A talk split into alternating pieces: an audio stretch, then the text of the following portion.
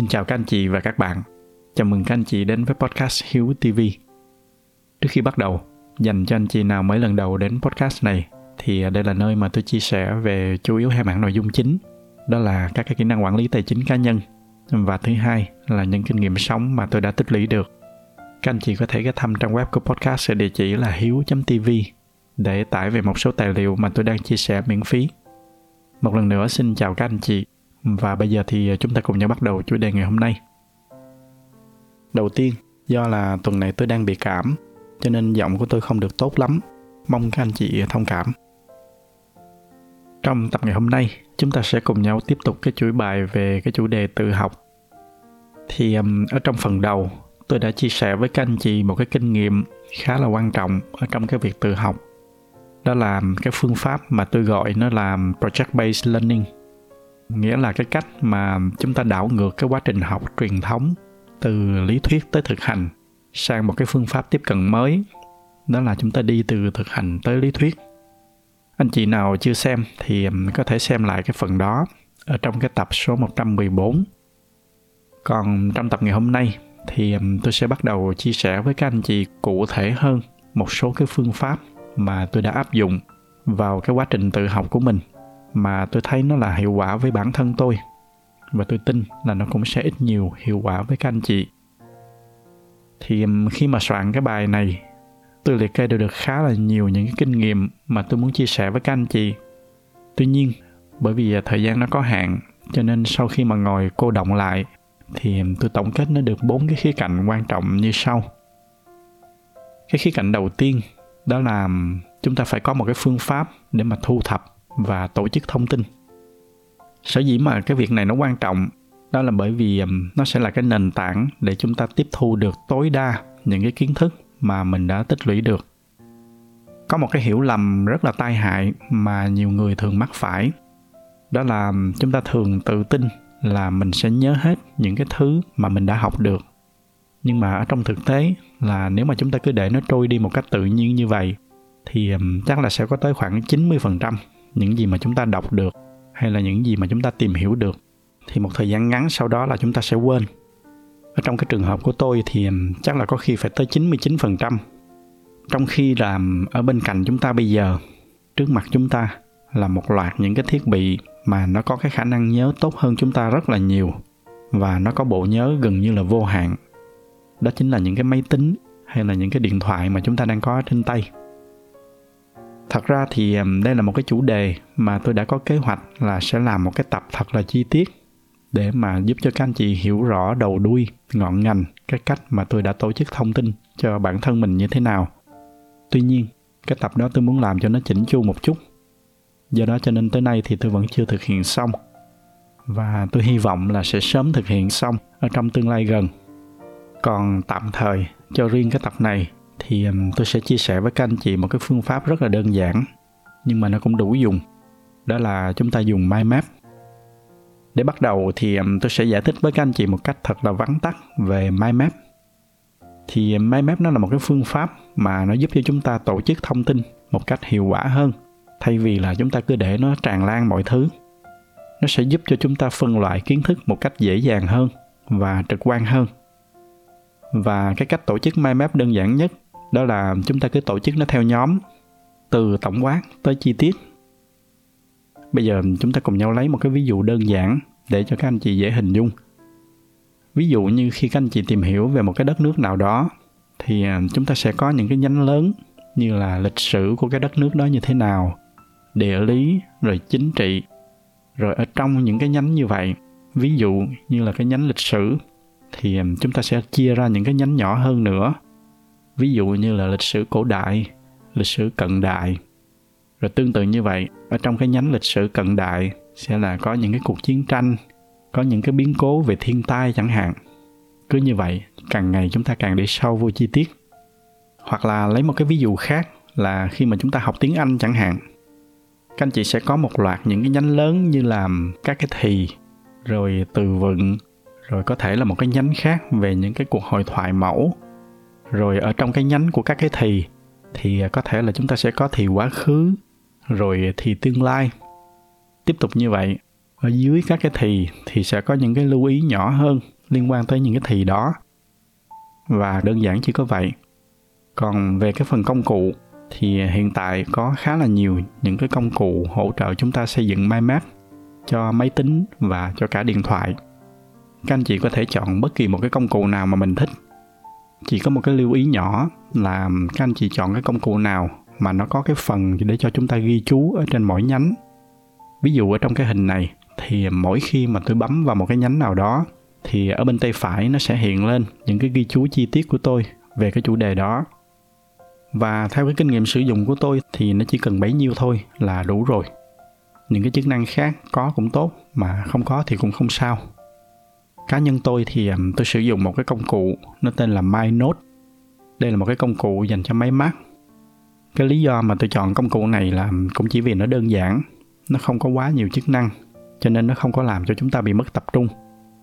Về cái chủ đề mind map này thì có dịp tôi sẽ quay trở lại để mà chia sẻ với các anh chị chi tiết hơn ở trong một cái tập riêng. Còn trong tập này thì à, tạm thời các anh chị chỉ cần nắm sơ bộ như vậy, nó cũng đã đủ dùng rồi đó là cái điểm quan trọng đầu tiên của cái việc tự học. Tạm gọi đây là một cái phương pháp để mà chúng ta lưu trữ thông tin. Sau khi mà đã có một cái phương pháp để lưu trữ thông tin rồi, thì à, chúng ta sẽ bắt đầu nói tiếp sang những cái nguồn để mà chúng ta thu thập thông tin. Nói cách khác, nó là những cái nguồn để mà chúng ta tự học. Và tôi sẽ chia sẻ với các anh chị theo cái thứ tự mà tôi sẽ dùng mỗi khi mà tự học một cái chủ đề nào đó. Cái nguồn đầu tiên mà tôi thường bắt đầu đó là internet. Và đây cũng là cái nguồn chủ yếu mà tôi dùng để tự học mọi thứ. Với internet thì tôi phân loại nó ra làm ba cái nhóm phổ biến. Cái nhóm thứ nhất là youtube. Như là các anh chị cũng biết thì youtube bây giờ nó quá là phổ biến rồi. Và gần như là cái gì cũng có ở trên đó. Các anh chị chỉ cần search bất kỳ một cái từ khóa nào thì hầu như cũng đều có người nói về cái chủ đề đó. Thứ hai là các cái nguồn mà nó có những cái bài viết chất lượng. Ví dụ đơn giản nhất là wikipedia, hay là medium, hay là quora wikipedia thì chắc là ai cũng biết rồi. Còn medium là một cái trang tổng hợp những cái bài viết theo dạng blog và article. Còn quora nó là một cái trang hỏi đáp. Cái điểm đặc biệt của quora so với những cái trang hỏi đáp khác là họ có một cái cộng đồng rất là chất lượng do đó, các cái câu hỏi thường chứa rất là nhiều thông tin và nó có giá trị kiến thức rất là nhiều. Ngoài quora thì có một số cái trang khác cũng khá là phổ biến như là reddit hay là những cái diễn đàn chuyên ngành như là stack overflow là một cái diễn đàn về công nghệ thông tin hay là hacker news là một cái diễn đàn mà tôi cũng thường đọc. Nó là về quản trị và khởi nghiệp. Đó là cái nguồn thứ hai. Và cuối cùng là những cái trang chuyên về các cái khóa học như là Skillshare hay là LinkedIn Learning.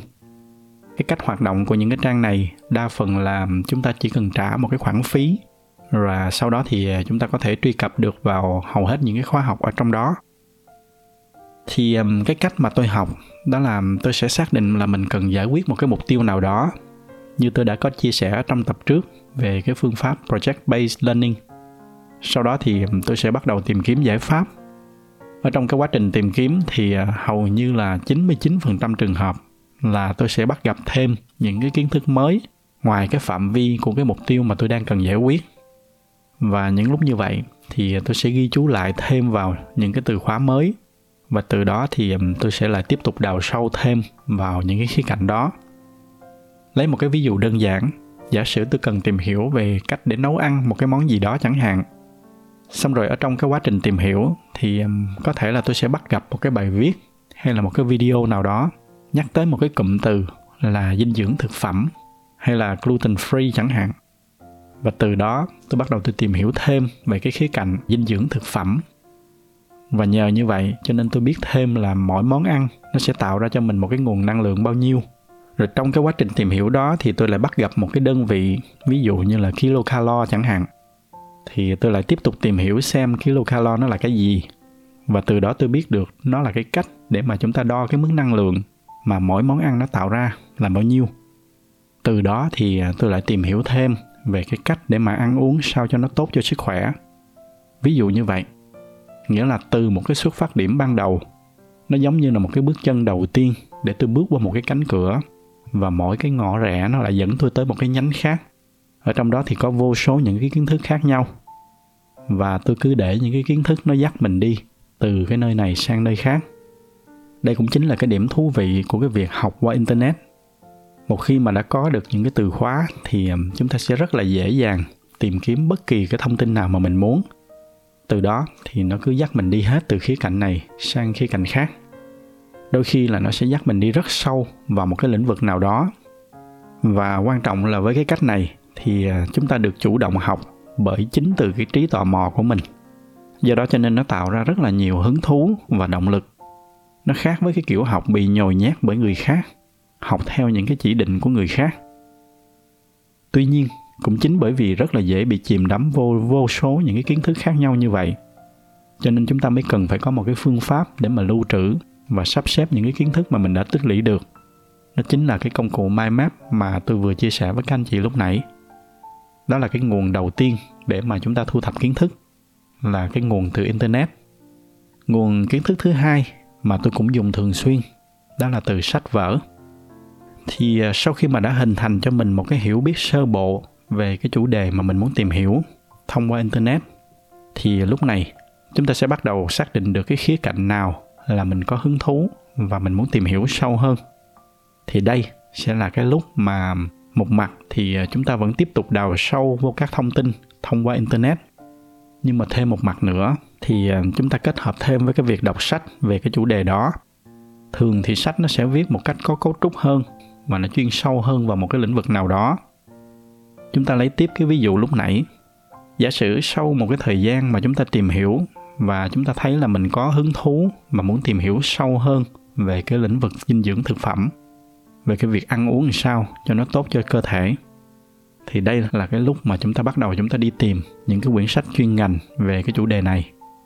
Trong đó nó sẽ có những cái nghiên cứu, những cái phân tích chuyên sâu và những cái hướng dẫn chi tiết về cái lĩnh vực này. Khi mà đọc sách thì có một cái yếu tố quan trọng là cái việc chọn sách.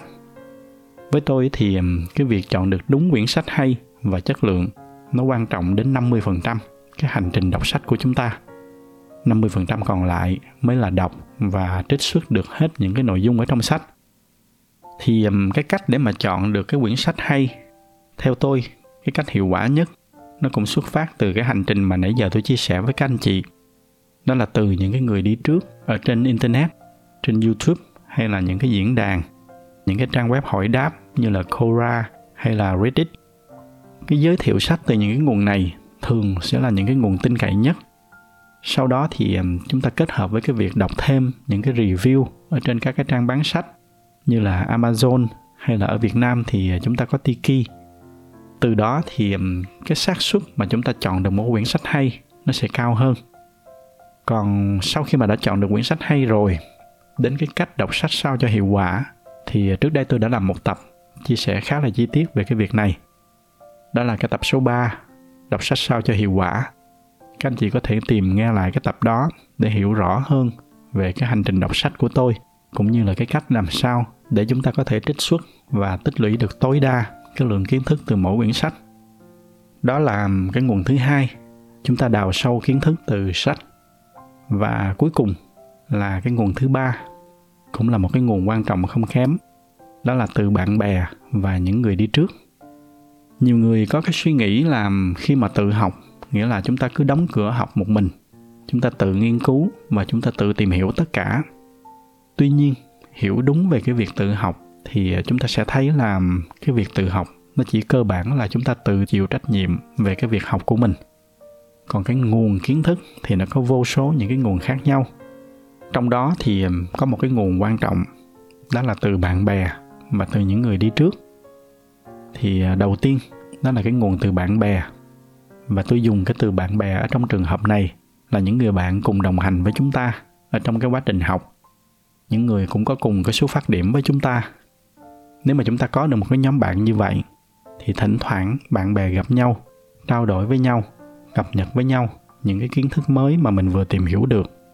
Chuyên nghiệp hơn một tí thì chúng ta có thể làm những cái buổi thuyết trình để mà mỗi người đứng lên chia sẻ về một cái chủ đề nào đó mà mình thấy hứng thú hay là mình vừa tìm hiểu được hoặc lý tưởng hơn nữa là cùng nhau làm một cái dự án nào đó. Có được một vài người bạn như vậy, nó sẽ giúp cho cái quá trình tìm hiểu về một cái chủ đề nào đó của chúng ta hiệu quả hơn rất là nhiều. Đó là ở cái khía cạnh của những người bạn đồng hành. Và cuối cùng, cũng rất là quan trọng, đó là từ những cái người đi trước. Cái nguồn này thì nó đã khá rõ ý rồi, cho nên tôi không có giải thích gì thêm. Tôi chỉ chia sẻ một vài cái kinh nghiệm nhỏ mà tôi đã rút ra được từ cái việc này đó là chúng ta thường hay có cái tâm lý là chúng ta không dám hỏi những người đi trước. Có thể là bởi vì chúng ta ngại hoặc là chúng ta sợ phiền họ. Nhưng mà theo kinh nghiệm của tôi thì hầu hết những người đi trước, đa số trường hợp là người ta sẵn sàng chia sẻ lại cho những người đi sau. Bởi vì họ biết là họ đã từng đi qua những cái giai đoạn đầu như thế nào. Họ cũng từng có những cái thắc mắc, những cái câu hỏi tương tự như chúng ta. Và quan trọng là khi mà được chia sẻ một cái chủ đề mà họ am hiểu với một cái người mới đang ở trong cái trạng thái ham học hỏi, thì đó cũng chính là một cái niềm vui của họ. Do đó cho nên tôi mới dùng cái từ là được chia sẻ. Bởi vì à, với tôi thì đó cũng là một cái được. Do đó cho nên chúng ta đừng có ngại tiếp cận với những người đi trước để mà hỏi xin lại những cái kinh nghiệm từ họ. Chỉ có một cái lưu ý nhỏ, đó là chúng ta hãy hỏi họ những cái câu hỏi đáng hỏi. Tránh cái việc là hỏi họ theo cái kiểu lười biếng, nghĩa là cái lớn cái nhỏ gì chúng ta cũng đem đi hỏi lúc đó thì vô tình là chúng ta đang đẩy cái trách nhiệm của cái việc tự học từ chúng ta sang cho họ. Chúng ta bắt họ phải dạy chúng ta tất cả mọi thứ, từ lớn tới nhỏ. Còn chúng ta thì chúng ta không chịu làm bất kỳ cái gì hết. Thay vì như vậy thì ngược lại, hãy cho họ thấy là chúng ta đã chủ động tìm hiểu rất là kỹ về một cái chủ đề nào đó rồi, nhưng mà chúng ta vẫn chưa tìm ra được một cái câu trả lời nào đó. Khi đó thì à, chúng ta hẳn tìm tới họ nói chung là chúng ta phải tôn trọng cái thời gian của những người như vậy. Bởi vì thời gian của họ cũng không có nhiều. Họ đã chịu khó dành thời gian cho chúng ta.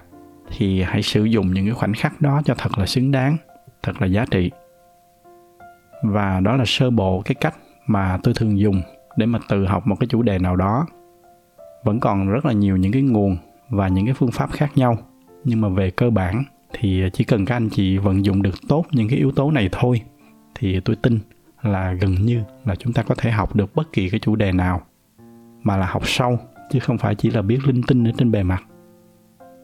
Nãy giờ thì các anh chị nghe tôi chia sẻ, nếu mà để ý, các anh chị sẽ thấy là có một cái yếu tố mà tôi chưa có nhắc tới, đó là cái yếu tố về tiếng anh. Khi mà chúng ta biết tiếng anh thì cái chân trời về kiến thức nó sẽ mở rộng ra rất là nhiều. Và cái chủ đề này thì cũng đã có khá nhiều các anh chị và các bạn đề xuất là một lúc nào đó tôi chia sẻ thêm về cái quá trình học tiếng anh của mình. Thì à, tôi xin hẹn các anh chị lại về cái khía cạnh này ở trong một cái tập khác. Còn tập ngày hôm nay thì à, tôi xin tạm dừng lại tại đây. Tôi hy vọng là những cái chia sẻ này nó sẽ ít nhiều, nó giúp ích được cho cái hành trình tự học của các anh chị. Nếu mà thấy những cái nội dung này là hữu ích thì à, nhờ các anh chị chia sẻ thêm cho bạn bè và người thân của mình. Ngoài ra thì như thường lệ, bởi vì cái giải thuật của youtube họ ưu tiên cho những video có nhiều like. Cho nên nếu mà thích video này thì nhờ các anh chị bấm thêm vào cái nút like để giúp cho podcast của chúng ta có nhiều người biết hơn nữa. Xin cảm ơn sự theo dõi của các anh chị và chúc các anh chị có một buổi tối cuối tuần bình yên.